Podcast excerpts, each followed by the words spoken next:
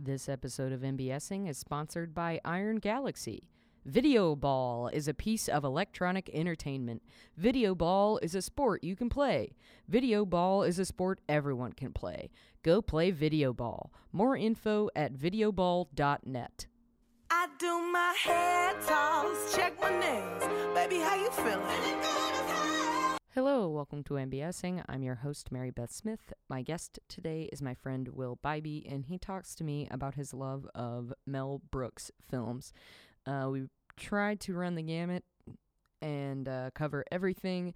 I'm sure there are stones we left unturned, um, just as he's so important. And uh, we kind of spoke more of his influence and kind of what he did with his body of work more than necessarily uh, the details of any uh, uh, one project.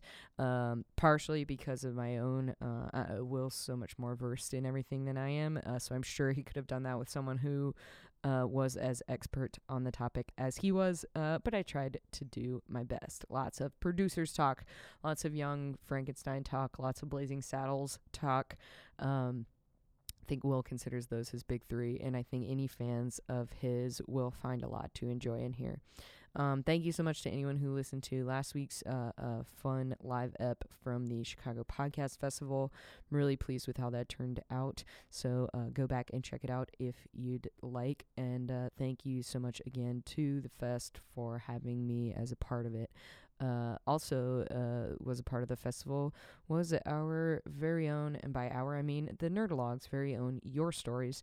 If you want to see another uh, live Your Stories coming up this month, we have a show on December 17th that will be the fifth anniversary of the show. We're doing it at the Hideout, which is such a cool space and venue for this show. I'm so excited about it. The uh, guest list is already shaping up super great. Your Stories All Star Mike Gifford, past guest of this show. Um, another past guest of show and great friend of mine, uh, Matt Young, will be on uh, the docket for that one. Just going to be a, a really uh, fun um, night, and I encourage everyone within the sound of my voice to seek out tickets for that event and uh, listen to other episodes of your stories. I really think it's it's a good uh, storytelling venture, and um, I think that the best ofs that will be coming out in the uh, next few weeks will be a great entry point into uh, exploring it. Thank you so much to the continued support from the Chicago Podcast Co op. I couldn't be more overjoyed to be a part of that, along with your stories, along with. Um, another show that uh, it's just announced its final episodes, uh, talking games on the Nerdologues uh, uh, umbrella of podcasting is uh, calling it a day. They think they've said all they have to say about video games, and I don't blame them. Congratulations to go those guys for all of the work they've done over the last few years and uh, giving people a platform to talk about uh, games that they love. Um, so if you're interested in that, uh, check out a bunch of uh, back episodes that all will exist in perpetuity. Um, and listen to them down the pipe as they wrap up the show. Um, I think that's about all I've got. The Nerdologues have a uh, live streaming show happening this Friday night around 8 o'clock ish on our Facebook uh, page. We're going live, baby. So if you're interested in seeing us along with past guests of this show uh, separately, the Sweethearts, Ryan Ben and Adam Shrek, uh, opening for us, then I encourage you to be on Facebook on Friday night. Uh, that's easy enough, right? Um, if you don't watch it Friday, you can watch it after that. That's pretty cool. Um, and like you know, just throw in a Mel Brooks movie. I feel like it's gonna be warm and good, um, and a welcome uh, reprieve and revisitation. And with that, here is Sweet Will Biby. You came straight from from the old lyric. I did. Uh, what did your job? What did you do? What took up most of your time today? Most of my time today, uh, I had to edit some emails Mm. about coming to the opera. Sure. Um, Oh, I do that. yeah, I I, like to. try to make them nice, make people want to come. Mm-hmm. I did a lot of research. Mm-hmm. Um, someone sent me an article about the Toronto Symphony. They've started adding listening guides to their programs that are all visual. So they'll show and they'll show notation with dots and dashes instead of showing traditional notation, and showed like different instruments so that you can actually kind of follow along the piece Cool. as you listen. Yeah. Like that you have like the music in front of you as you wa- as you listen. Well, it's not the music. It's a an infographic of the music. That's so you're getting it'll give you an icon that shows what instruments playing. It tells you kind of what the tempo is going to be like, yeah. where the big changes are, where to listen for, you know, uh, changes in dynamics or the climax of the piece. That's really interesting. Yeah, I feel like that would be so. I'm sure there are a bunch of purists who are like, "Pish posh, just enjoy the music." there are a lot of those. Um, Is that like your constant struggle?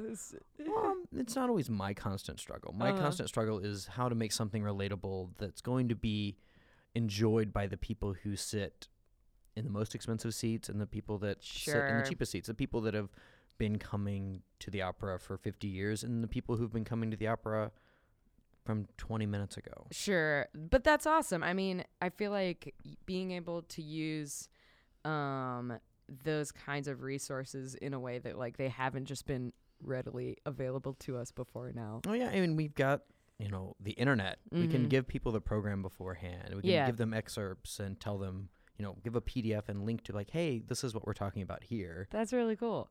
And uh they don't have, you know, it's all up to the, the Oh, yeah. audience member um as long as it's not too distracting for anyone else around them. I I guess that's mean- the conversation. Well, it's just like going to a movie. You can come as prepared as you want and know Mhm. everything about it, Mhm. or you can come and just let it let the experience happen around you. I'm a I'm an experience happening around me kind of gal. I'm a nerd. You like reading read into it? everything of time. Really? That's so funny. I don't even like listen. I love Filmspotting, the Chicago show, uh, uh, and I don't like listening to it if I haven't seen the movies they're talking about. I'm just like, no, I want my opinions first. Well, it's and with opinions, it's a lot harder Sure. because you don't know what they're talking about. I read I just read a book by Pauline Kael, who is the big 20th century critic. Uh-huh. Um, before Siskel and Ebert, sounds familiar. they were yeah, Siskel and Ebert were good friends with her, but she was writing all of these critiques, and they're great because they're you know all of them are coming from the strong female point of view, which Cool. is very rare for a lot of newspaper, Yeah. especially in the. It's, I was gonna say, especially 50s. then. And it's all a lot of French auteur films, Oh gosh, yeah. and I had no idea what she's talking about, Mhm. but she said it really well. sure, right, and and that you know is it's interesting. It definitely, I mean, the guys on Filmspotting do these big like marathons, and they always do deeper cut movies. Powell and, Pre- Powell and Pressburger was one of theirs, and like, like Those eh, are the best. yeah, and I was gonna say I mentioned that specifically because I knew you would be on board for something like that. But I'm like, I I've seen like one of their films, I think, uh, and I had to watch it for uh, a film class in college. You know, like it's Red Shoes or Black Narcissus? it was not. I started to watch Red Shoes during the marathon, and I never finished it, and I feel bad because so that's the one that everyone talks about. It's so good. about. and It's so pretty. Um, is one of their movies um um um Blow Up? Hmm. I don't know. Okay, I might be crossing wires, but I think Mhm. that's one of the ones they talked about in the in the marathon. My favorite films is actually of an opera. It's Tales of Oh, Hoffmann. So it, it, they took it, an entire French opera, translated it into English, and they performed it all. And they didn't record anyone, so it's all elaborate ballet, and everything's dubbed over it. Whoa! So it is very, it is most gorgeous movie. that's awesome. It's Martin Scorsese's favorite movie. no shit. Yeah. Yeah, it's stuff like that where they like they're getting deep into like influences and etc. And like I think recently this year they did like a Norwegian movie marathon and I was like Norwegian like I can barely keep up with all the American ones. so, I'm I'm pretty basic, I think. There's nothing wrong with that. uh my wonderful day is Will Biby and I'm glad we're already talking about movies because that'll just be a seamless transition. Hi, everybody. um, are we gonna talk Mel Brooks? Yeah. that sounds fantastic. It's one of those things where when you talk to a bunch of comedians uh, for a long time, I'm surprised something like that hasn't been done before. I'm I can't believe it. uh, what would you say is the origin of your love for Mel Brooks movies? uh, I, I, I wouldn't say it's the first Mel Brooks movie I saw. Okay, that's interesting. So the first one had I'm positive it was Men in Tights, Okay. and I saw it pretty close to when it came out. So I was I was little, Yeah, sure. And I didn't really get it. I'm like, Yeah. oh, there's I know this is funny because my parents are laughing, Mm-hmm. and then. Growing up, my dad was like, you know, you'd really like Young Frankenstein. And like as a kid, you know, 10 or so, I'm sitting there, I'm like, mm, this isn't black and white. This seems boring. It is like the thing that you have to buy into to watch Young Frankenstein. Well, the only reason people buy into the Wizard of Oz is because they know it's going to be color later. yeah.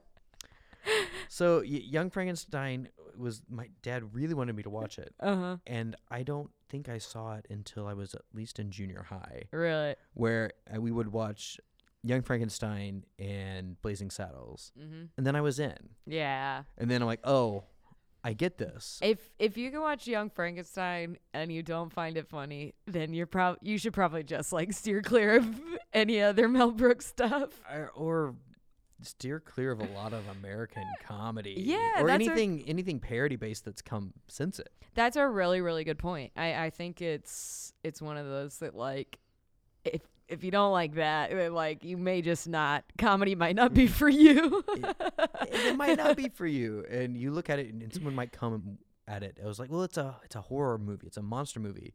Eh, It is, kind of. kind of. And but it's no. There's nothing scary about it. It's just Yeah. Dumb, and it's vamping on.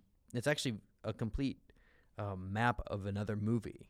That's right. Mhm. Of It's Son of Nine, right. which is a star-studded like ridiculous film with like Basil Rathbone. Um, Boris, Basil Rathbone is the the doctor.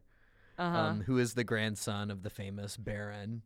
Uh, um, Boris Karloff is the monster, and then B- Bela Wow. Lugosi is what the hell? Igor.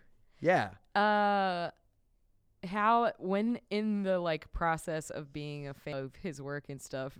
I, I'm assuming you've seen Son of Frankenstein too. Yeah. So when did it get deep enough that you're like, oh, I'm gonna watch this old like original version that they're parodying, parodying. uh, I watched Svengoolie one night, and I was it was on, and Oh, halfway wow. through, I'm like, this feels familiar, That's so funny. and it's really stylized. Like there's weird, awkward dinner scenes, just like in Young Frankenstein, Huh. and. So you didn't even purposefully seek it out. No, You just stumble, but the, the universe gave it to me as a gift. That's so funny. So were you still like in a teenager at that point? Oh no, I was living in Chicago. and you're just jamming like, out to Svengoolie. "What?" I mean, what better thing is there to do at 9 p.m. on a Saturday night? I can't think of one, William. that's so funny. Uh, I feel like that's so indicative of um, just your general love of like culture and what m- what makes it, which also I think is telling about your Mel Brooks pick. Yeah, I mean, I I like to devour the whole thing. Give me all the parts of it. sure. Uh, so uh, Young Frankenstein, Blazing Saddles, those were kind of like a one-two punch. You think Oh, you watched yeah. those around the same time? I remember when I was growing up, and my dad was finally like, "You, you gotta see Blazing Saddles," and I liked it. I think if I went back and watched it now, I would appreciate it more than I did then. I get something different out of it every time I watch it. Yeah, There's I a mean, there's a little there's a line, a joke, a shot that is a definitely different every time. But when you watch the movie as an adult or you know as a as a man child you realize a lot of you know nuanced things Mhm. that you missed before. That being, you know, the things they say in regards to race, which is very obvious, and the things that they're also talking about, you know, government corruption and bureaucracy. Sure. Yeah, I didn't even think about stuff Mhm. like that being a pretty big theme. I mean, yeah, I mean, the governor is a mindless womanizer who is just kind of puppeted by all the people around him. Uh huh. There's nothing resonant about that in Uh-huh. today's world. Yeah. you don't think so? No, not at all. I think that's definitely uh, both a mark of a, a great creator and comedian in general, but also just so specific to Mel Brooks. Yeah. I just don't think anyone was doing quite what he was doing at the time, Yeah. and and maybe even as well since. Uh, did you ever kind of like? Did you ever sit down and just try to like plow through all of his movies, or was it just kind of a gradual? um let them come to you kind of thing. Oh, it was th- it was like that. Yeah. Um, well, I bought the box set when I was in college, and then I kind of tore through everything. Okay. Uh, when I was hi- in high school, uh, that's when the producers was coming out. Oh, sure, yeah. Um, the musical. mm-hmm. So I was really excited about that, and like me and my dad, we could talked about coming up to Chicago to see the previews. That's that- awesome. That kind of fell through because it was hard to get up here and it was Yeah. expensive, and the tickets were. It was it was the Hamilton of its time. yeah. Where'd you grow up? I grew up in Southern Illinois. Okay, I thought you were in Illinois. Yeah, Yeah. so we could pop on a train and be up here in five hours. yeah. Just in time for a matinee. but it was a high. Mm. Yeah, I mean, I haven't, I haven't seen Hamilton. That I- shit's expensive. I do the lottery. I every do the day. lottery every day too. I did it today, knowing that I had this to do tonight, and I Boo. realized as soon as I entered, I'm like, I could win today, and, And I then- can't go. I entered today too. We would have just had to figure it out. We would have just gotten you in and out. I enter for the matinees too, even though I know I have work. yeah, that's one of those things where you're like, I have I an have a- appointment. I have a two and a half hour lunch meeting with. Down the See you later, Bye. there was one day at work where I just had to stop myself from entering the 2 p.m. lottery because I was like, you would not be able to leave. And if you won, you would be so pissed. So don't do it. Well, I think you know I'm just like four blocks away. I Mm. mean, You could totally do it. You could totally do it. It's excusable. Everyone would get it, it's right? a ten dollar ticket. Yeah. The and the best ticket you can get. yeah. Oh man, I was gonna ask if if you knew where the the lottery seats were. Oh, I think they're in Front the row. front. Yeah, yeah. I went to a bunch of stuff in New York like that uh, one year, and it's like mind blowing. You're just like, how? I just had to show up early this morning to get a twenty dollar seat to this. I think student rush tickets for any of the shows are like that. yeah. I said I was a student and saw the Young Frankenstein musical from like the second row. Yeah. How was that? It's not very good. Yeah. Yeah, it's um, It's no producers. it's no producers. so, um, back to producers. yeah. Um, so we did get tickets when it came to St. Louis. Nice. and it was the day after Christmas. And one of my Christmas presents was the DVD of the producers, which they had just released. So I saw the movie the day before I saw the show. Oh. So I immediately was making those connections. Yeah. And I kind of fell in love with the film. I mean, you are the producer. You're like the human embodiment of the producers. And I mean Mm. that in the best way possible. Because I know it so well, or because I'm going to try to scam someone out of I just feel like my affinity for little old ladies. I could just see you being in that show so easily.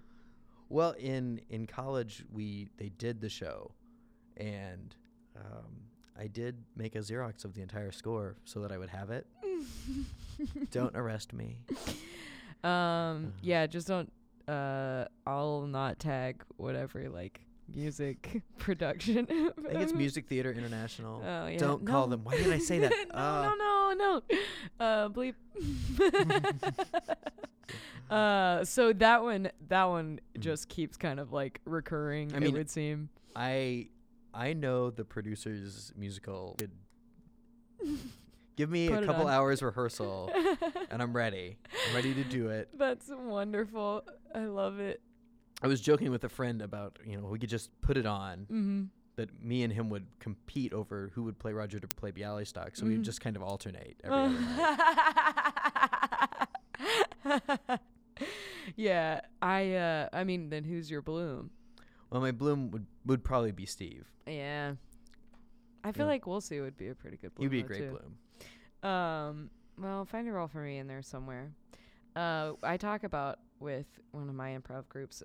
Um, we recently realized that all but one of us knows um, Rent top to bottom, and ere though we are uh, mostly far too white for it, we just wanna wanna pop that sucker up somewhere.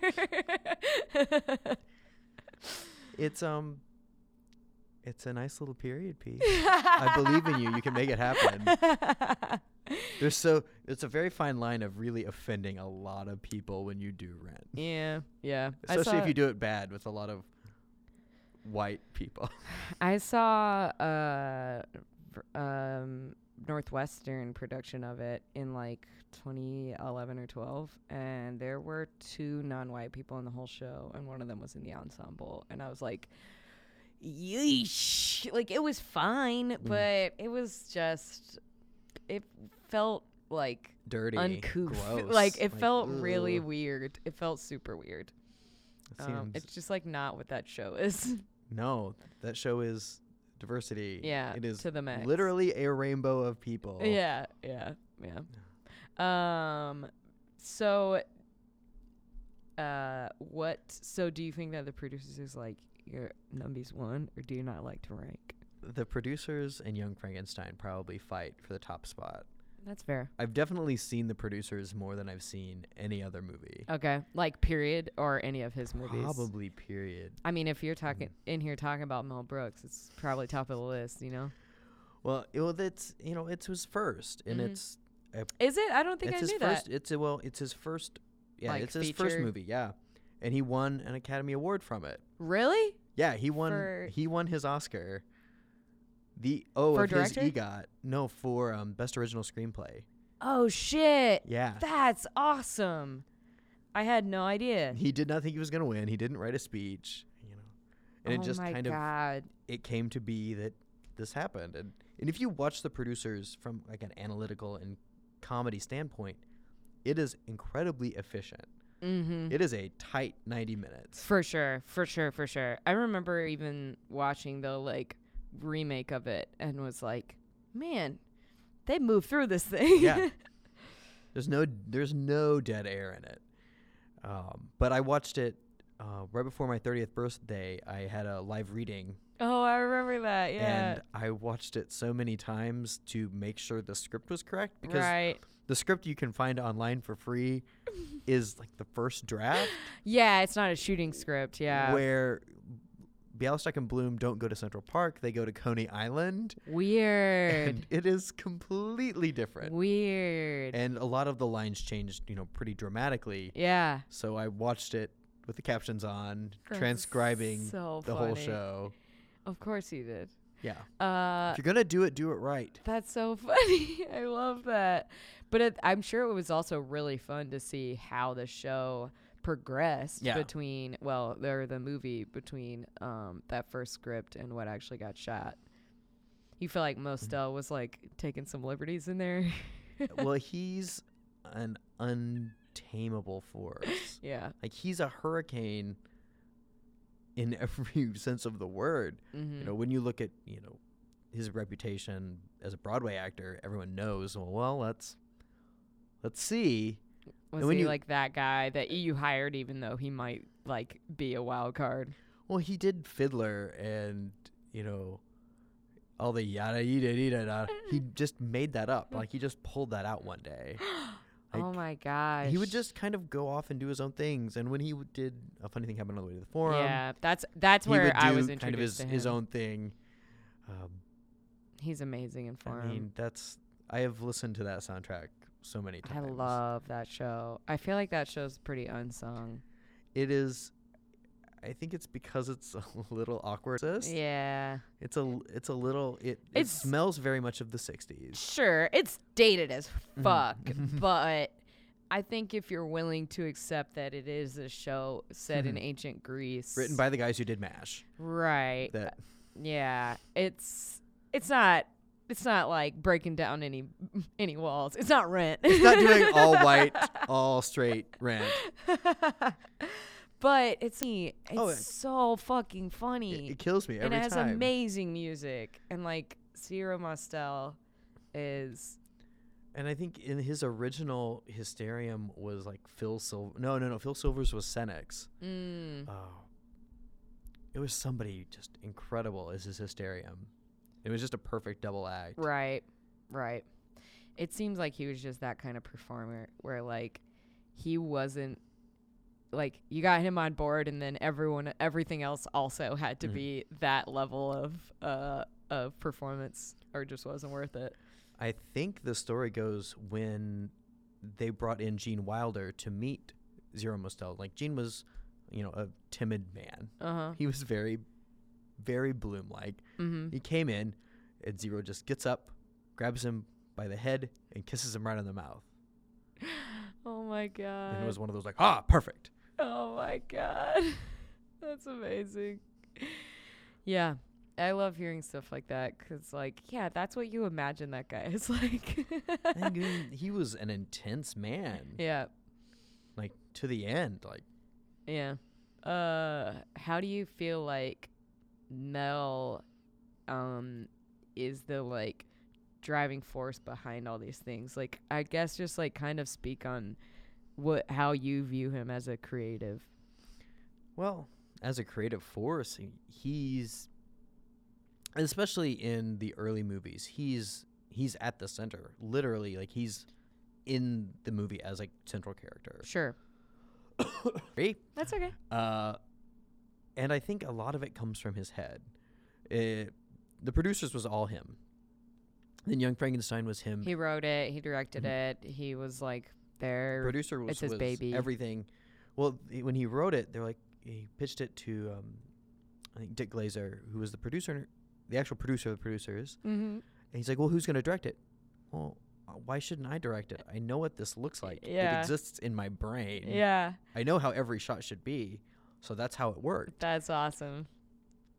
It's so crazy to uh uh I remember talking to Scott Braidman about Charlie Chaplin and he Mhm. said Chaplin was the same way. Like he would just like kind of demand creative control and I feel like it takes a really specific person to be able to pull that off.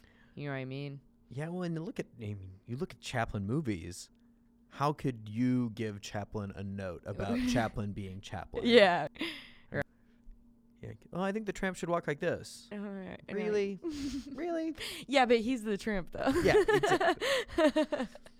yeah, sure. I'm just like I think there is something to be said for these uh totally like unique people who can just like create all this like that. And you know, every as the movies moved on, he added more and more people to the right. Like, uh, Blazing Saddles came to him as as another script. Oh. Like they came through as a concept and a basic script, and then he got he group brought a group of writers together, um, including Richard Pryor, so that they could be racial. Even though Richard Pryor wrote none of the racial stuff. really? No, he wrote all the dumb stuff. He wrote all of Mongo. That's so funny. Richard Pryor was also kind of out of his mind Oh, the entire sure. time. Yeah. Yeah. As anyone, as Richard Pryor was in the 70s. Yeah, but he was also like the, The biggest funniest- comedian. The probably funniest man of the 1970s. Yeah, yeah, and else and it, it's not. It, I think it's really interesting that he didn't write much of that material because that Mhm. was so much of his like stage stuff. It was so much of his stage stuff. And then you look at it later on, you know, had Richard Pryor been um, Bart, that would have made so much sense for all the collaborations that he did with Gene Wilder in the 80s. sure. Um, how do you think? Uh,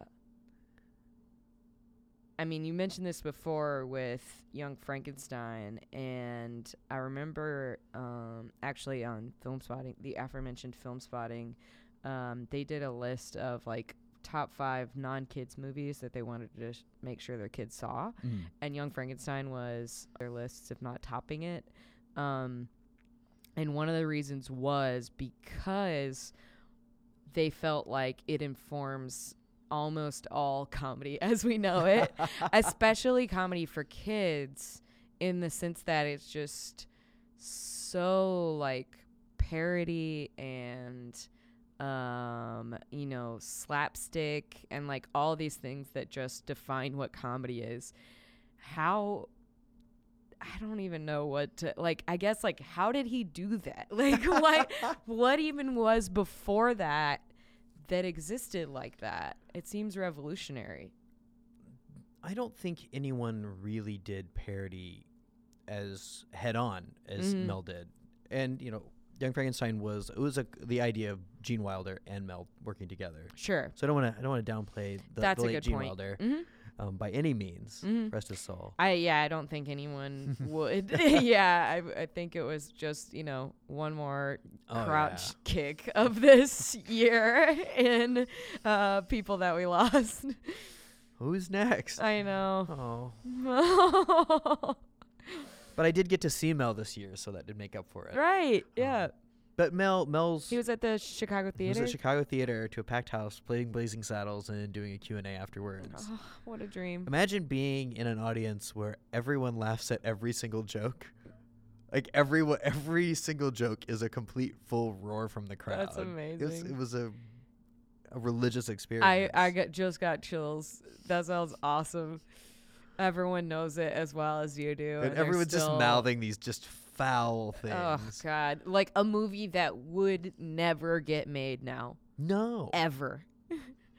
it couldn't have been. It couldn't have been made two years after it was made. I don't think. I really think it is so singular. Like Mm. it, it, it, it like both pushes boundaries and like just does things that would have been too like people would have killed it. Yeah, I. There's no way a studio would let it. It would have to be.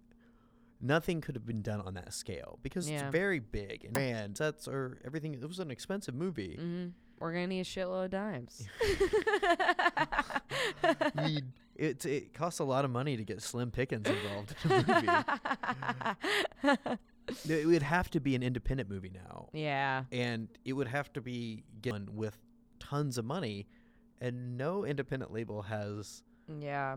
all the money required to make Something a feature that's on that scale. big, sweeping. Frankly, in many ways, looks like a John Ford sp- spaghetti western. For sure it does. Yeah, it, looks totally looks the legit. part. Mhm. Uh, It's so but then you have to also pay for Count Basie's orchestra to come and park in the middle of the desert. It's things like that that y- you're so surprised. yeah. Like you see, you know, that, that's a let's talk about that moment. You see Bart on the horse wearing a new leather suit, and you hear you see his bag is Gucci, and you hear April in Paris, and you know, Uh, oh, this is this is a jazz classic. We're really just ah yeah, we're we're, This we're is playing up the fact moment, that yeah. he is a confident black man, Uh huh. and then he fancy as goes, and then we see living legend Count Basie is playing the soundtrack for him. Yeah. It's just a constant reminder. We're fucking with you. Guys, Yeah. just want to let you know Yeah. this is a joke. yeah. We're th- this is satire. Right. You know, Right. When they hand out the the paddle boards in in lieu of pay, Mm. and he's like, "Ah, this is broken," and then, um, oh, I've lost his name. That's okay. Mildly, you know, he I'm not just gonna be able to help. Harvey Korman is able to do it immediately. It's just reminding you, oh, this is a joke. Yeah. These are grown men in the government office playing with toys. Right. This is a joke. yeah. Don't take this too seriously. Sure. And it's so funny to think about like the like Count Basie uh uh uh cameo made me my mind wander to like what do modern comedy cameos look like and it's like fucking Mike Tyson in the hangover you know what I mean like it's all gimmicks It. Yeah. it's very it's it's gimmicky and it's very like money Kind of contrived. like- yeah I mean to be Like, we're going to a birthday party. Oh, there's this band's going to suck. Yeah, yeah. And it's It's Nickelback. Right. And you're right. yeah. I that's- that would be that would be good. I was gonna that say that's actually pretty funny. Uh, I, the thing I thought of that I think effective and also like is maybe as close to. Uh, I I'm not gonna try to like compare the Lonely Island to Mel Brooks, but to me, Lonely Island, uh, like fucks with audiences oh yeah. in in a pretty similar way. Uh, and their you know their cameo is gonna be like Michael Bolton, and he's having the best fucking time areas. You know what I mean? Like, I I think, and that has such a direct like you know the the Venn diagram there. Like uh, Mel Brooks. Ha- absolutely influenced those guys Oh, absolutely. I it's mean, all over it as as you know a, a, gr- a group of, of Jewish New York boys they are they're born. they worship Springtime for Hitler shrine. is, was playing when they were being delivered. It's a standard thing. Yeah, that's so true. I didn't even think about. But you know the- this that's definitely is painted. You know, it's painted everyone who studies comedy. Mhm. You know, then you look at it. You know, go going back to talking about how Young Frankenstein works for kids Sure. is because it kind of does fall on, and as a parody, it just kind of inherited this. It falls on kind of character tropes. Mhm. You know, there's the, the rich fiance. Mhm. There's you know the the sexy assistant. who and there's there's the straight man who is the doctor. Right. And then there's the clown who's Igor. So you can easily kind of identify. You know, after as soon as you've seen Igor the first time, you know every time you see him, you're going to laugh. That's really really true. The moment you s- first time you see Inga, she's making a sexual innuendo, and you're laughing, and you know pretty much All every time you see her real- uh, is gonna be a sexual innuendo, Yeah. and you're going to laugh. Yeah, sure. And every time Frederick does anything, he's trying hard not to break. To like keep it all together. Because yeah. he knows, and like th- there's a classic like destiny, destiny. He knows it's coming. So every time you see him, you know something about his future and his ancestry is going to kind of seep through, and that's going to be funny. There's so much truth. And anytime. Madeline sh- is on screen, ever, you're going to laugh. so just brace for that. yeah, sure, sure. Uh, I think there's there's so so much truth to that, and I think that that's at the that's like the crux of comedy filmmaking Mhm. is building in the uh, exposition that like lets people know when to laugh. Yeah. And I think that a- going back to like if Mel Brooks movies were to try to be made now and they would all have to be independent films because no one would back them as studio projects, um, I think that also is uh, an important part of the conversation where like the role that television has taken over Mm. in filmmaking. Um, because so much of like character exposition in comedy, it works so much better in TV because you you, can- have more time. You can have a whole episode to explain it. right. And I think Mel does a pretty good job of kind of showing you who they are. Yeah. I you guess know you know Max Bialystock because he's fooling around with Estelle Winwood. Right. Right. Immediately. Right. And you're like, Jesus She's riding him like a Christ." horse. He Yeah. yeah. breaks- yeah. He breaks a coffee table and doesn't blink an eye. And you're like, oh, this man has a problem. That's such a good point. I, I guess I'm just saying, like, to me, that just points out how fucking good he is because so few comedy films exist now in the way that his films do. Like, comedy has, for the most part, become um, a television art Yeah. form because if it's not a blockbuster or an indie, it doesn't exist in film. And even then, people aren't as good as he is at writing that exposition. You know what I mean? It's exactly what you're saying is that first moment you're like, "Oh, this guy's uh, like will do anything. he will do anything." and it's gross. It's real gross. And you see and you learn Bloom immediately because he sees how gross it is and is terrified. right. Pure little virginal Leo Bloom Uh-huh. is just shocked that anyone would do Be that. Willing to do that, yeah. Mm.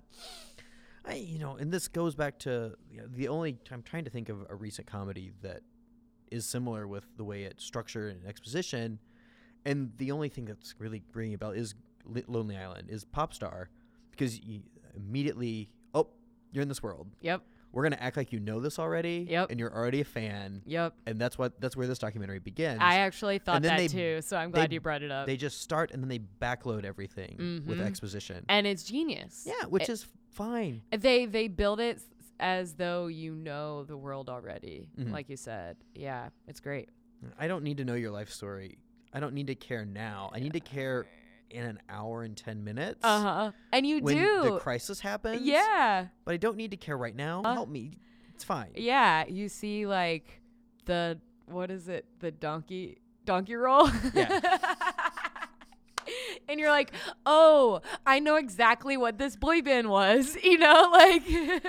and it was it, it was the soundtrack of every dance I was in in, in high school, in junior high. exactly it's and it's funny that that music is a part of that too uh, but i do think it's that's the music has always been intrinsic in uh, lonely island projects. Um, but yeah that's so true. Or even with something like MacGruber, it's like that movie w- is still banking on the fact that you know who MacGyver is. Yeah. you know like it's all just MacGyver parody and you that's why it's immediately funny to you. But even you don't have to know MacGyver. right to Intimately, know that hmm You just need to know the idea of like, oh, this is this guy who unrealistically does things. yeah exactly. And wears flannel. i think that's why improvised star trek is so funny. Like, Exactly. i don't really like star trek uh, in the sense that i don't know it.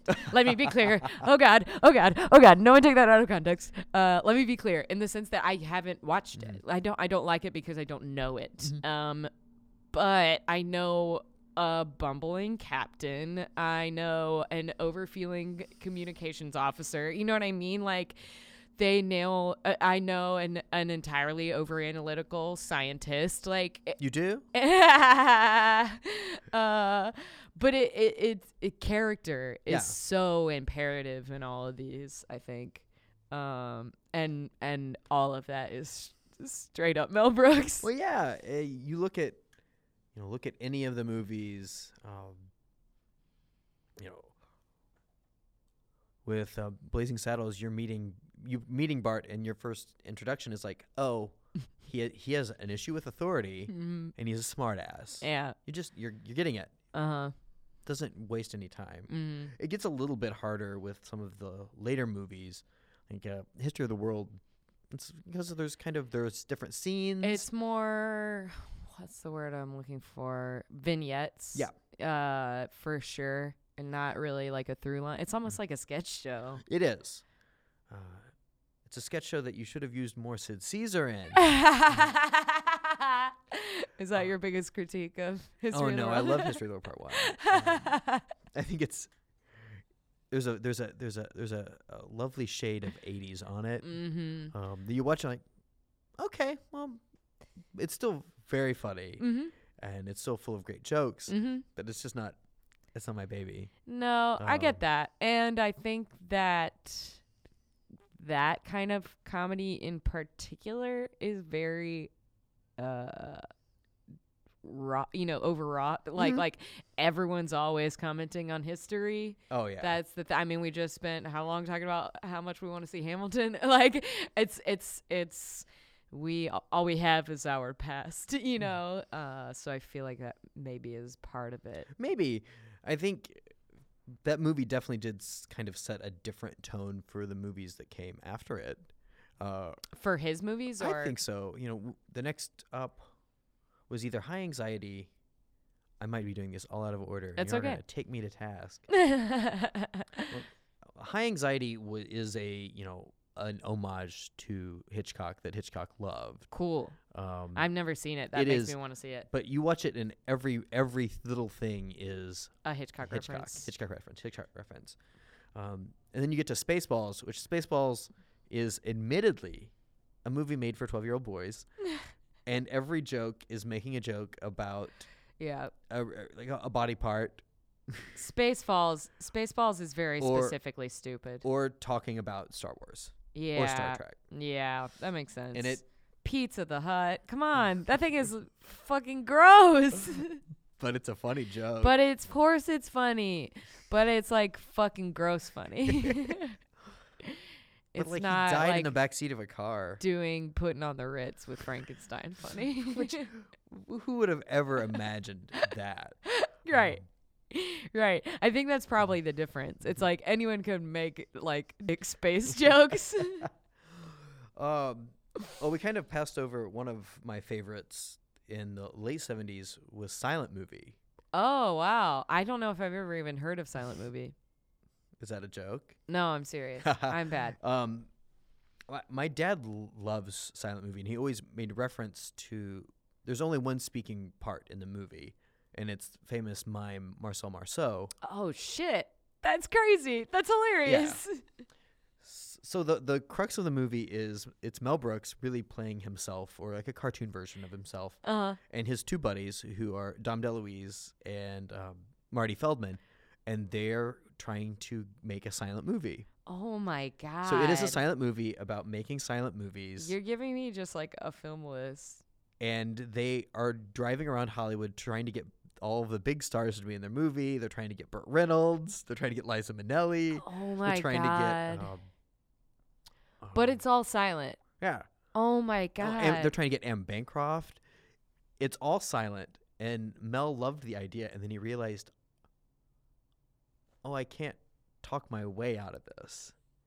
So his approach to exposition is a lot different because it's much more in that silent tradition of we have to show you precisely. Oh yeah, sure. Whereas usually he's such a like Like- jokey. So it's like quick fi- title cards.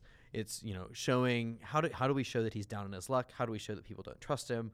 How do we show that this guy has no idea what he's doing and he's in over his head? Back more to that like Charlie Chaplin school Mhm. of filmmaking. Exactly. That sounds incredible. It's great, and it's also it's it's this cast of yeah, I mean you just rattled everyone off hilarious. ridiculous. Um, I, the idea that Mar- uh, Marcel Marceau is the only speaking character. and what it- and I'll I'll just give the wood joke away. It doesn't it, it won't ruin your movie experience. He's calling all of these people to see if they will be in, Be the, in movie, the movie. and everyone else either responds silently with a title card. Uh huh. Marcel Marceau picks up the phone and says, "No,"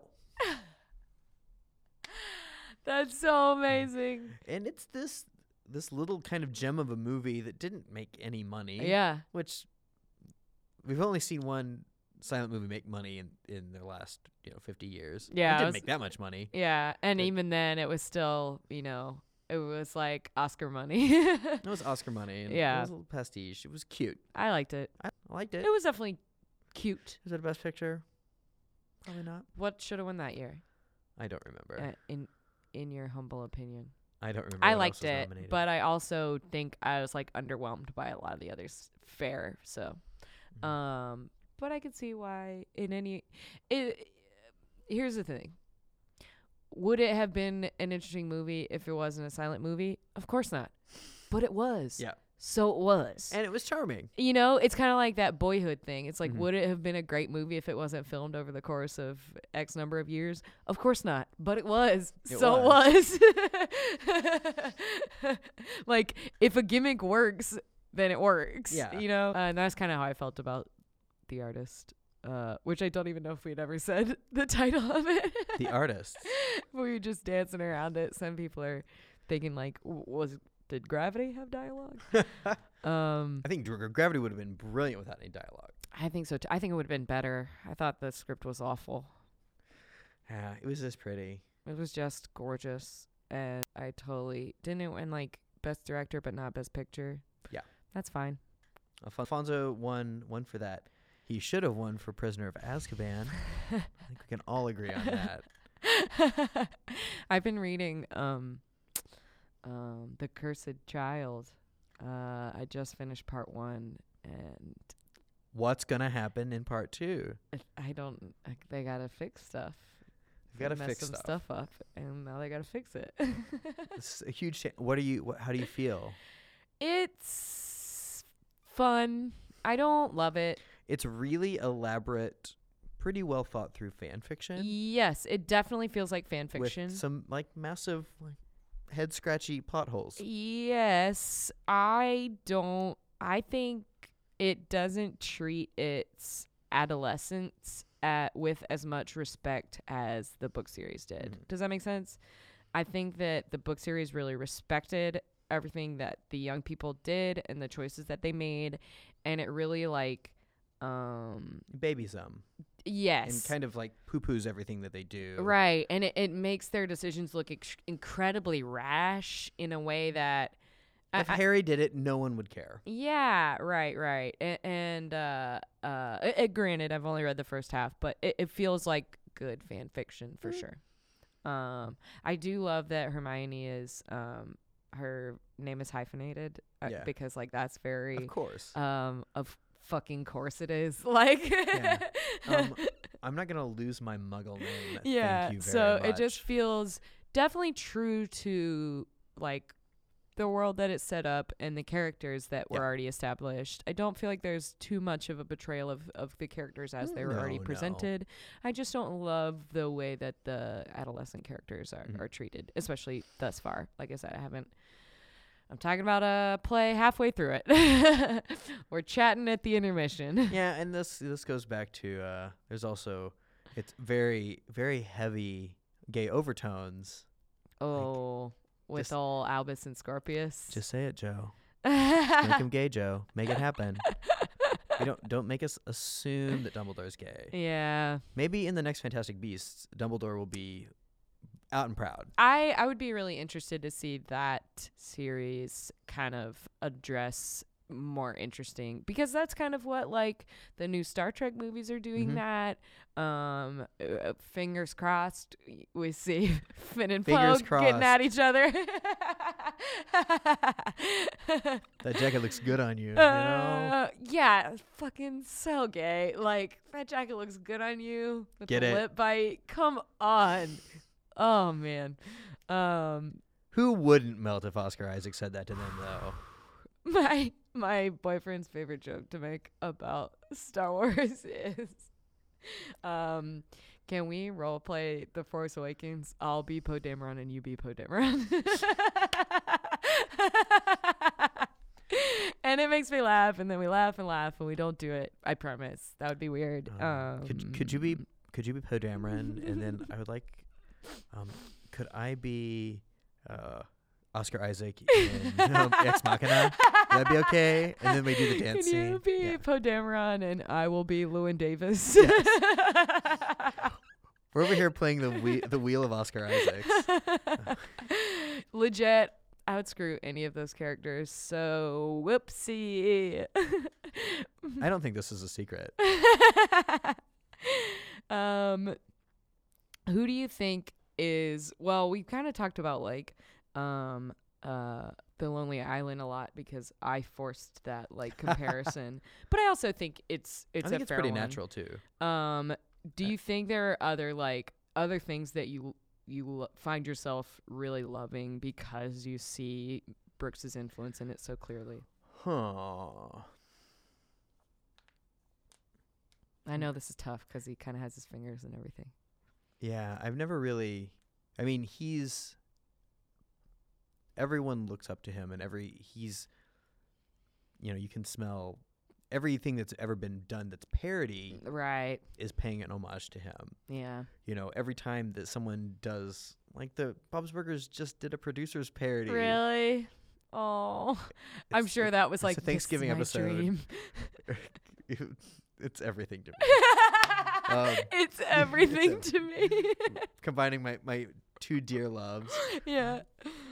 It's Uh, everything. That's to me. mostly like I kind of look at that. y- You look for the characters that come back.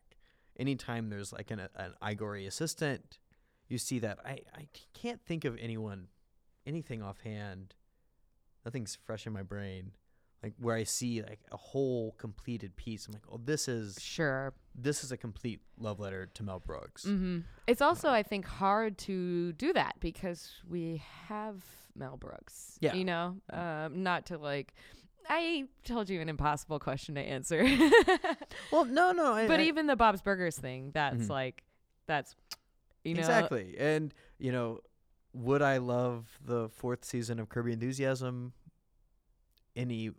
Would I love it if it wasn't a full-on producers parody the entire season? Probably not. Okay, I'd probably love it, but I wouldn't love it as much. I mean, the last episode with with Mel and Anne Bancroft sitting at the bar cheering Uh-huh. about how the producers is going to be done forever. That's so funny. It's so perfect. Mm-hmm. Yeah. So basically, it just permeates so much that there's Yeah. so much more to love. I think it's because it's so he plays it so kind of serious and head on. Mm-hmm. You know, when you're high anxiety is a straight on we're going to do jokes about Alfred Hitchcock. So Mhm. you're really it's hard to separate when someone's making a reference to vertigo or if they're making a reference to high anxiety. Are they making a reference to Blazing. Saddles or are they making a reference to Spaghetti western. any of the spaghetti westerns, any of the the John Wayne movies because those in themselves are chock full of jokes like it or not. mm-hmm. It's hard to really define that. Are they are people aping on Young Frankenstein or are they just going after jokes that are related to the universal monsters? That's a really good point. Yeah. I think he's you know his work is really in perfecting an art form where it's really taking and putting comedy onto something or pulling the comedy out of something that already exists. Mm-hmm. And when you see that you see any parody is that. Yeah. Um, and I think where you see where it s- succeeds is when it does that. When it's finding the comedy that exists in the genre and making it rise out of it, right. which is why Scream is Scream is still very funny Sure. but scary movie is not funny because scream is taking it's really taking the horror genre and it's bringing all the comedy that's in it out all of the ridiculousness don't answer the phone don't be alone scary movie is the complete opposite where it's taking it's taking the tropes of a horror movie and just throwing as much joke garbage and hoping that something sticks That's I'm I'm listening and nodding Mm-hmm. because I think all this is incredibly like prescient. Like all of this is really really on point.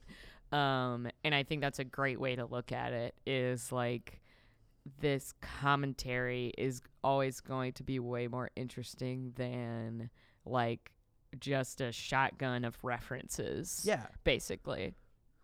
because you know as much as you love a shotgun of references in an improv show where things are just being thrown out at that's great because that's coming out of someone in real time Sure. when you're seeing a movie this is a, a completely sterile Yeah. everyone has calculated all of Uh-huh. these jokes And to go back to, we talked about this off mic. Uh, that I saw Bad Mom holiday. That the Bad Moms was incredibly guilty of that. Oh, yeah. Of like, you know, like let's just throw in a Game of Thrones reference because Mm-hmm. people watch that. You know, like, uh, uh, it, it's not actually like. Mhm. Doing anything to like further that as a joke besides just being like, oh, Game of Thrones, you know that, so it's funny. And i think it's going to be interesting in the and bad moms was written by the guys who did the hangover series and there's a lot of dick fart and vomit uh, and i think that's in their dna Sure. gross. But 10, 20, 30 years from now, when we look back at movies, are we going to look at things in a timeless view? Are things going to feel really. Of this uh, era. Oh, wow. I guess that was funny then.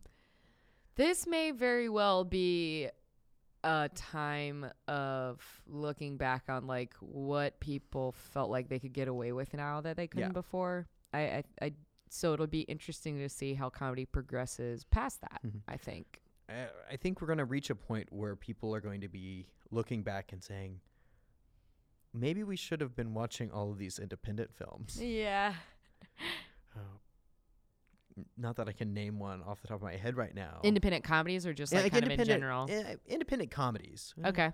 we'll stick we'll stick within the the com- comedy realm, just to be like, oh well, this is something that's kind of pure Mm-hmm. and nice. I mean, some of my favorite movies are things that I would consider independent comedies. Like, um, I mean, Little Miss Sunshine. Yeah. Come on, like mm-hmm. it that it's there's just so I mean, I'm also a sucker for like a comedy with heart, which oh yeah, I don't think comedy has to have, but that's just what it I sure prefer. helps. It it I think it Mhm. helps too. And back to our back to our primary objective, Mel Brooks.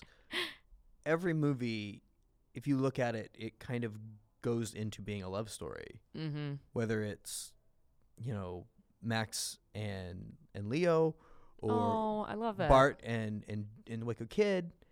It's really you look back at it and it's especially with with Max and Leo, it's Mhm. the tension that builds within them and like they're fighting and then they apologize and Yeah. then they realize okay, we're just going to get this back to normal. Yeah, Max and Leo is very um the Bill Nighy and his manager uh relationship Oh. in Love Actually. Oh, Billy Mack. we have tiny pricks. oh, and uh, when you were saying when I was you were saying independent films, um, Mhm. and they're not independent, but really the Edgar Wright movies. Yeah, were sure. directly. I mean, finally they came to my head. Those Yes. absolutely Great, great, great connected to Mel example. Brooks. Great And example. You look at them, and they are they're really extracting the comedy that's in it. Yes, fantastic example. What's funnier than a zombie movie? Yeah. This is a, a completely And him just like wandering plot. around in among all the zombies, totally oblivious, like Mhm. so smart. Like which frankly I think would even be more effective now because we are walking around a lot of zombies. peak folks. zombie. Yeah, yeah. I man, I'm so glad you thought of that because the DNA there is so similar uh in terms of extracting that that good genre and stuff. that's even y- you can look at episodes of Spaced that they did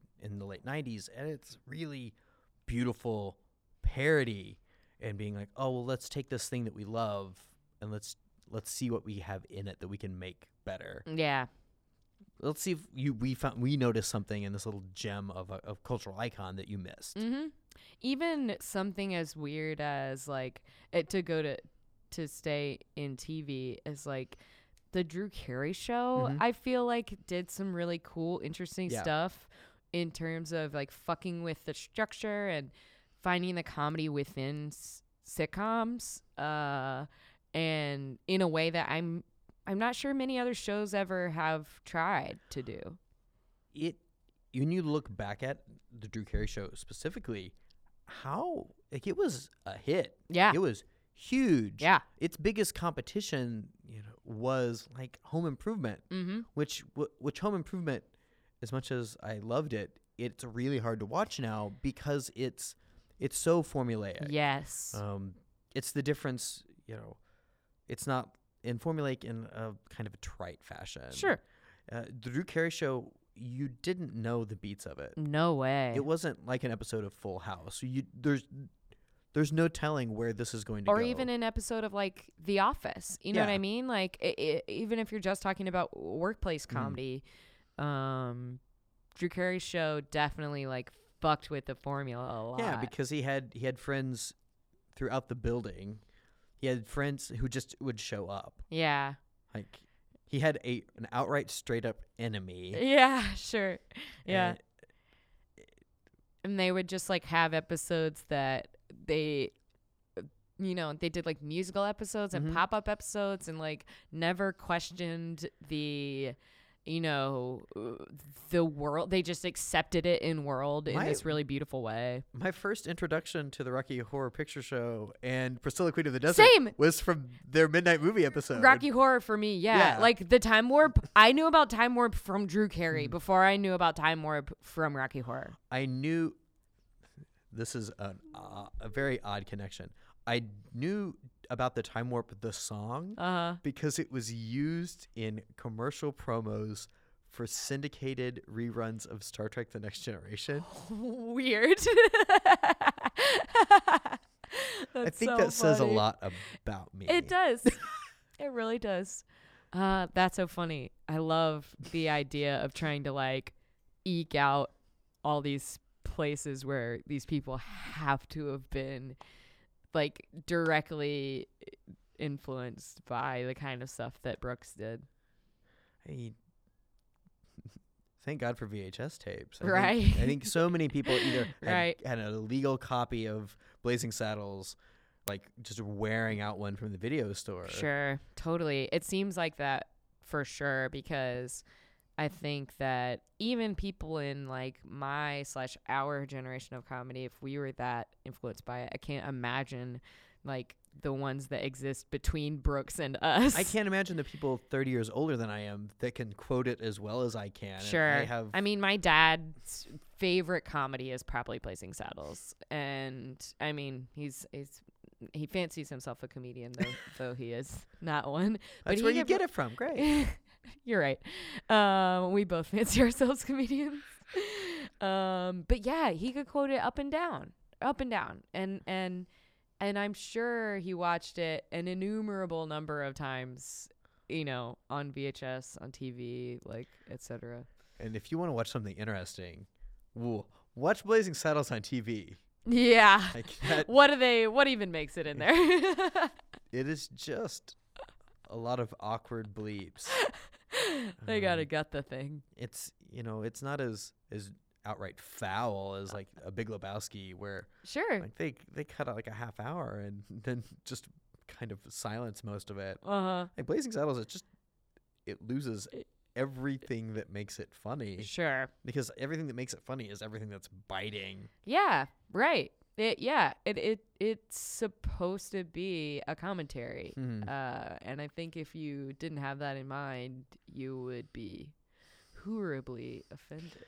Yeah, you know. Um what do you think what's like what did Mel Brooks still kicking, but he's not really like prolific anymore. No. How did the trajectory kind of like cool off?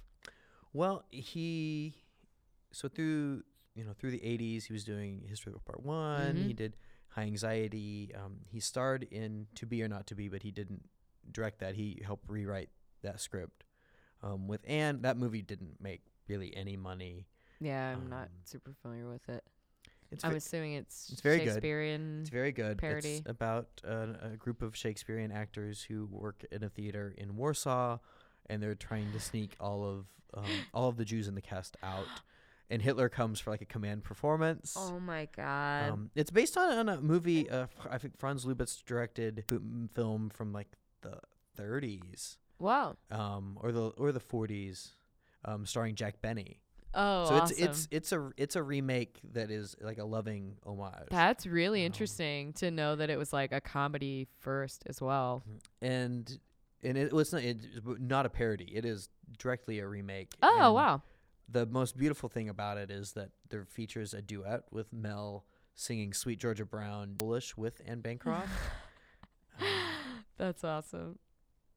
I think, and then okay, so time goes on. He does um, Robin Hood Men in Tights, which is huge, I mean, which is absolutely gigantic. it has to be the biggest critical or Mhm. uh, uh, uh, um, you know, blockbuster success of his Mhm. career. I I would would. I would say that, uh, yeah. Oh, and Spaceballs was in there too. Oh sure. And Spaceballs, I think if it had come out like in the time that Star Wars was still coming out, yeah. When I think Spaceballs was eighty seven. I think so it was like right after. So four years all of after them came out?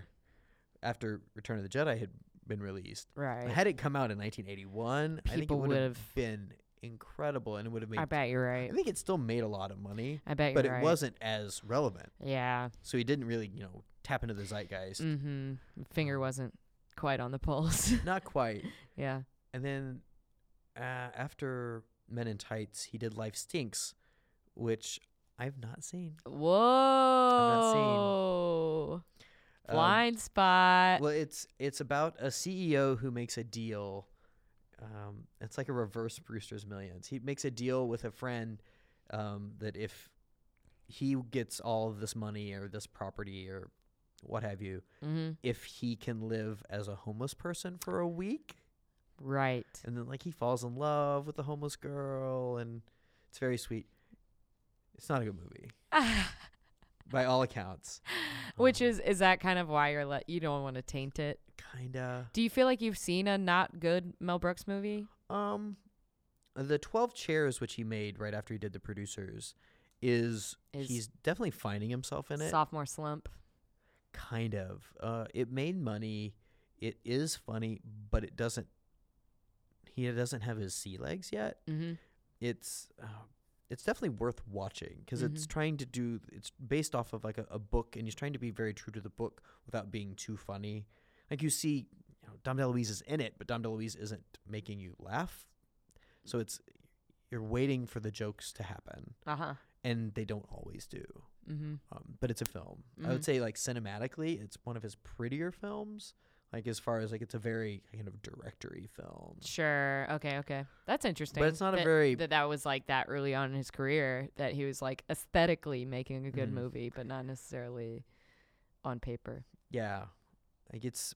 I will rewatch it on occasion, but it's not. It's not my go-to. Twelve chairs. The Twelve Chairs. What's it about? It's about um, a family who's um, in the Russian Revolution. Like they had been taken over, and you know this bougie bourgeois family had been all their stuff had been taken over and put into a museum, and the grandmother on her deathbed tells her grandson that she sewed all of the family jewels into the, the cushions of one of these 12 chairs that were their dining room set. That's so funny. So the movie is them trying to get them trying to get this down and this this old man t- getting involved with it and them trying to get riches and Okay. and and a comedy of errors. Sure. Sure. Sure. Yeah. Um, I think the rest are the rest are really I think the rest are rewatchable. Like I didn't see Dracula Dead and loving it until within the last couple three two three years. Yeah. I've never seen it. It's uh, it's very funny. It's a I'm lot of- pretty. lot I'm of about maybe half and half or less on all these movies you're talking Mhm. about. By the way, uh, which is like I know probably pretty um uh sacrilegious, but Which I'll get around to it. It's fine. You're always talking about her, yes. and we can power through. Pop I've- in the box set. I've got a I have uh, a new roommate who is from Australia, so I've been actually taking time to be like, okay, these are movies you need to watch. That's awesome. Uh, so, yeah. I love that. Naturally, the producers, Young Frankenstein and Blazing Saddles, are, were top of the list. Sure, sure. Um, I've Oh, seen all those. Just, see, then you're good. You're just good. You're to good. be those clear. are the, those are those are I've seen the. those are yeah, are the- I've seen capstones, those. those I've are- seen History of the World. Like I, I've seen the big ones. I think. Obviously, Mm-hmm. Men in Tights. Like who the fuck? I mean, it was everywhere. Yeah, like we watched it at like you know church youth group sleep you should not like have that. watched at church I youth don't group know. We're pretty chill. yeah. it's the Catholics. I do remember watching with my um Episcopal like college youth group. I think we watched uh fuck History of the World. That was very apt. Yeah. Youth group. Fuck. History of the world. Okay. oh Um, yeah, I'm still a really fucking devout Christian. Fuck yeah. she said, laughing heartily. Whoopsie. She's got a Bible open right in front of her. yeah, this whole time. we were we were we were praying earlier. Yeah, I'm gonna say a bunch of hail marys for all of these uh, bad words after we leave today. I will. I'll let you guys know that sh- I'm a priest late too, so I get to take confession. Please, uh, yes, communicate all of my acts of contrition. You're ordained though, right? I am an or- I'm an ordained minister, Yes. but that's not a No. priest. Like it means I can sign a marriage license. right, right, right. Which, if right. you need somebody, I'll give I you can the make lots of Mel Brooks references in the ceremony. I did see Rob Grabowski uh, marry a Oh, yeah. couple recently, and that was like I'm pretty sure that's probably about as close to as like a Mel Brooksian wedding as could happen, because he just has that that tendency, you know, Rob. Yeah. yeah. I think the I did I did one. Okay, all of my weddings have been a bit of a comedy of errors. so there one in particular, like the the groom had given me like a, a flask, and all the groomsmen I was just hanging out with them. They're all my friends. so yeah. I was half in the bag Uh-huh. for that ceremony. Uh, I mean, I feel like that's what most wedding ceremonies are. N- maybe not the person marrying them, but Yeah. at least the groomsman. You know, depends on, the depends on your preacher, depends on your priest. Uh huh. Um, but then I did one for some good friends, and I we really did it up the night before. So I was still in real- I was not I was not well to say to say the least. Again, I feel like that probably applies to a lot of wedding parties. I had given myself a little black eye, William. which the mother of the bride and the bride thought was hilarious and laughed in my face. That's great. So it was great. That's great. That's what you want. Joy of joys. This we live life to have stories. yes. If it was a boring wedding, then we wouldn't talk about it yes. through our circuitous path here. I love it. Um, what do you think? Uh, what do you? How do you feel like Mel is still like? I mean, what did he get? The Mark Twain Award like Mhm. three or four years ago. Do you think he's still like? Is he sitting at home like resting on his uh laurels or? I think he's always thinking about things. Yeah. I think he's always kind of like he'll something will come to him and he'll write it down. Like he hangs out with Carl Reiner every day. Yes. They get dinner and they like watch Jeopardy. I think I think Mel's always thinking and he's always observing. Uh, I think he's always ready to for the next project. Um, just doesn't have. yeah. I, I you know I don't see him doing another movie. I Mm-mm. don't see him writing another musical. Please, I, I kind of hope he doesn't. Don't we don't need a Blazing Saddles mu- movie musical. Did he have hands in the Young Frankenstein? You know, it's all him. Oh, really? Yeah, it's just not great. He wrote all of it. It just it's a you look at it and the story just doesn't work the same. They're, they're individual numbers, but the plot is a little doesn't quite work out right, and the, the some of the casting was off. really? You know. Bummer. Yeah, but I mean, you look at the producers, and I will say, if we can't pinpoint Mel Brooks's influence in film directly, we can definitely pinpoint his influence in musicals. You think so? There, uh, look at any any Broadway musical that's funny. Yeah. Sure. He opened the nothing in the first, you know, the first five minutes of the show. He says, "Who do you have to fuck to get a break in this town?" He opens the gates and says, "This is what this show's gonna be. Yeah. Who knows what it's gonna be? We're gonna say next." sure. Yeah. Musical comedies. Like Book wouldn't have happened Damn. without the producers. Spamalot wouldn't have happened without the producers. that is all very. There's a that holds a lot of water hmm because producers also was probably the first like. Yep. s- Well, it's we the had first recent blockbuster musical. Sure. And what year was the was 2001. producers? 2000, 2001. So did that? I'm thinking of other things that came out of movies Mm-hmm. because now that is like the direction that musicals go because it's the direction everything goes in terms of creating things out of a, an already existing intellectual property uh, with a built-in audience. Well, Disney had started. They had done Beauty and the Beast. gotcha. Um, Lion And King yeah, and Lion King was, was, a- Hairspray. Hairspray and Lion King were afterwards, but there had been things earlier on, like like Sunset Boulevard. Okay, sure. Uh, what else would have been in the nineties? But the Disney, Oh, Ragtime. those Disney yeah. musicals also, uh, the songs were like already They in exist. existence, which is tr- not always true for these other projects. no, I mean, you know, Waitress is out right now, and Right. that's an, an all new score because there's no songs in the movie. No, it's just the baby, won't you cry? Gonna make a pie. um, I really want to see that show because I've listened to a lot of the music and I love Sarah Bareilles and what um Jessie Jessie Mueller. Guys, have you all uh, listened to the beautiful soundtrack and cried? I have. if you can listen to She Used to Be Mine without crying, then we're different people. like, that song makes me weep. And her voice is otherworldly. Ugh, I want to see that show. Anyway.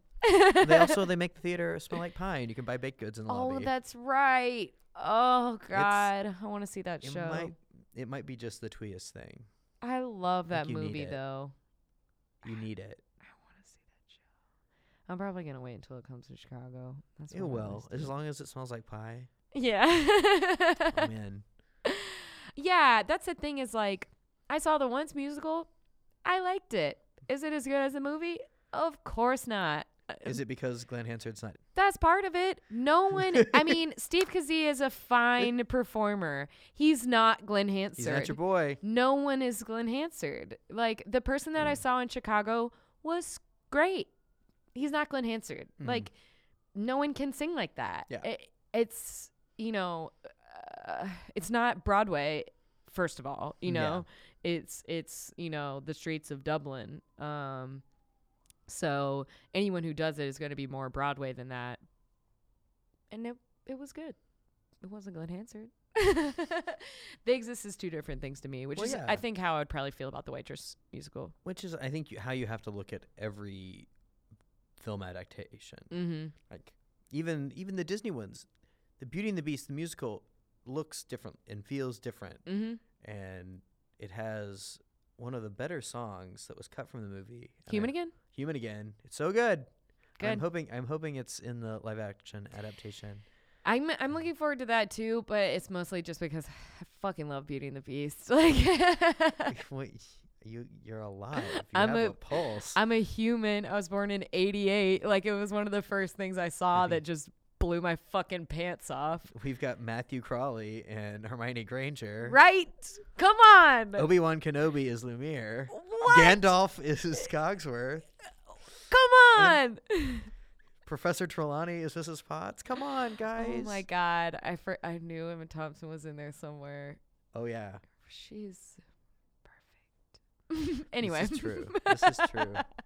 but they're gonna make I just saw something that was very eye roll worthy that they're making into a musical. Because it's just like it's all everything is cash grabby now. Um Oh, well, the, but occasionally things are okay. Like when you make a terrible Spider-Man movie musical, and you just eat it all.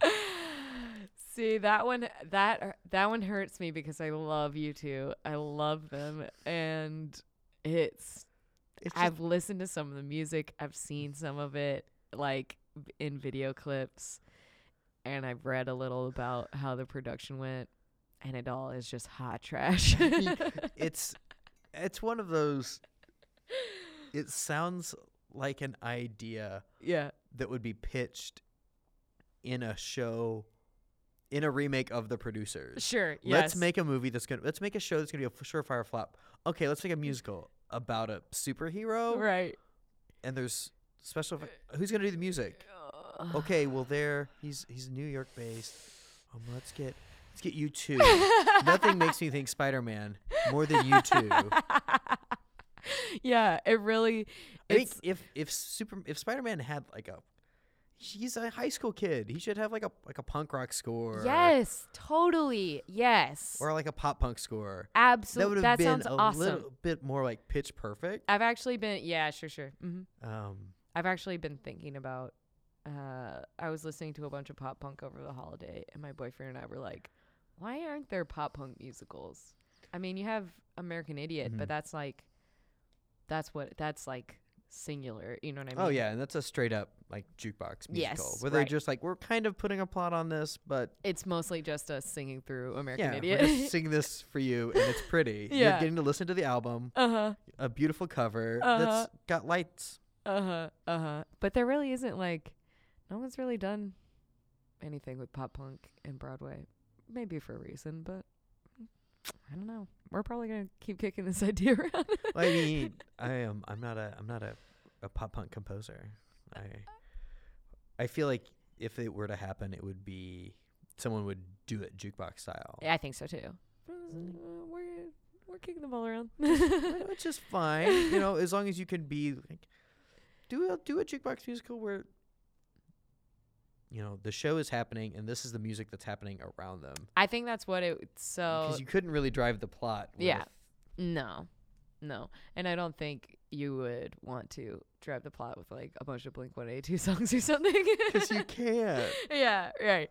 I um, uh, what do you do? You think there are any other Mel Brooks movies that, like, if you saw them go to Broadway, you'd be like,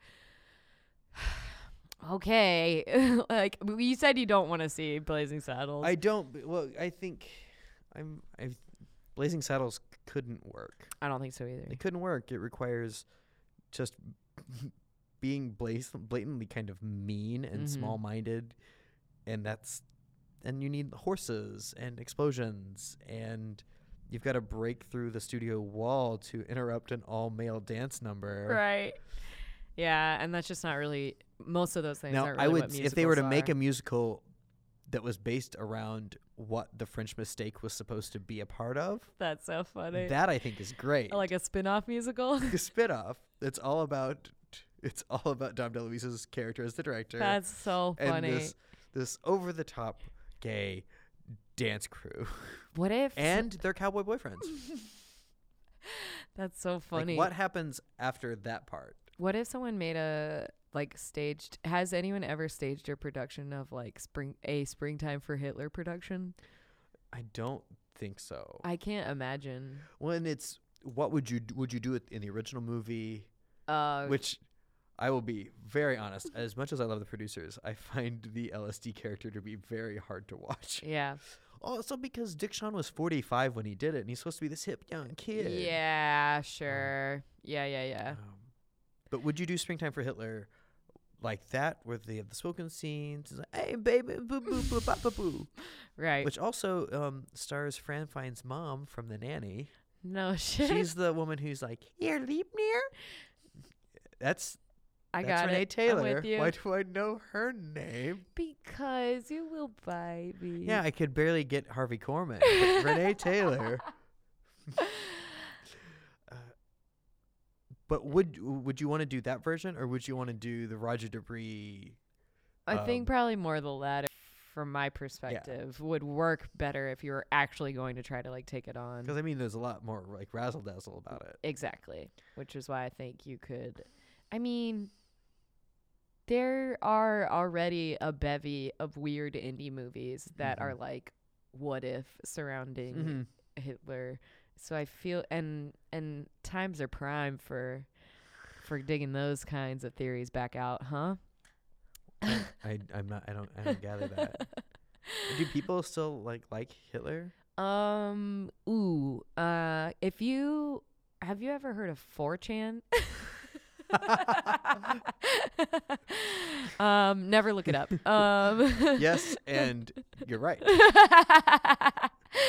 uh. What are? Is there anything else? I feel like I've been trying to like um come at this from enough angles that I'm helping you kind of cover your love for it. But do you think there's anything else that you would feel remiss if you didn't speak to it? Any other like accomplishments of his that should be spoken on or Oh man. I'm not. I'm not gonna talk about his television career, all of his early life. I'm not gonna talk about him doing like song and dance routines in the Catskills. yeah, that's so funny. I think we're yeah we've t- we're touching you know all of all of the movies that I think are really important to me and I think that are important to culture and comedy. Uh, just if you haven't watched them, go watch them. Okay. I will. I really there are a few in here that for sure sound uh, like I really want to watch Silent Movie and High Anxiety uh because that just sounds like and that episode of Bob's Burgers. oh, you have to you have to watch it. It's really great. Um, I think they call it the Quirkducers. Oh. um, is the name of it. Um, but yeah, if go go and seek these Mel Brooks movies out. They're easy to find. hmm Um, Yeah, Spaceballs has been on Netflix for like a while now. yeah, it's always in demand and on demand. All right. yeah, but like silent movie and silent movies just it's ridiculous That and it's sight gags amazing. and uh, if you need anything to like help you really get excited about high anxiety, uh, Cloris Leachman is in it with pointy pointy boobs and a mustache. Yes, please. So Cloris, what a dream. Uh, how do you feel like your love of Mel Brooks movies has influenced you both creatively and just kind of your life in general as a human? Oh man. I think creatively I you know, and you've seen me improvise. Mhm. I I am a just a a repository of things. Mm-hmm. I think by watching Mel Brooks movies, I've soaked up all of that high reference, Sure. the high reference nature that is that. So Totally. I make references that are referencing the things that they were referencing. I'm referencing those movies. Uh, I think just the way I kind of process it. mm-hmm. I've watched them enough that I'm like, I get it. I get like the pacing and the beats, and so when I think about comedy, I think about you know, it isn't this joke working? What joke would be better? right. So I'm always kind of thinking about, you know, how how would Mel have done this a little differently? WWMD. Speaking of sacrilegious things, um, I mean the way, yeah, I think that's really the biggest thing. Really think about things I can in totally a see that. referential way. I can totally see that in the way that you play, for sure. In the best way. Oh, thank you. Yeah, of course. Um, anything that you feel like, i- i- do you feel like there are moments of your life where you look back and like, you know, watching the producers again was the thing that made you know that you were going to be okay. You know, those kinds of moments of like, has Mel been there when no one else has? Um, I can't think of any specific moments. mm-hmm. Um, but there,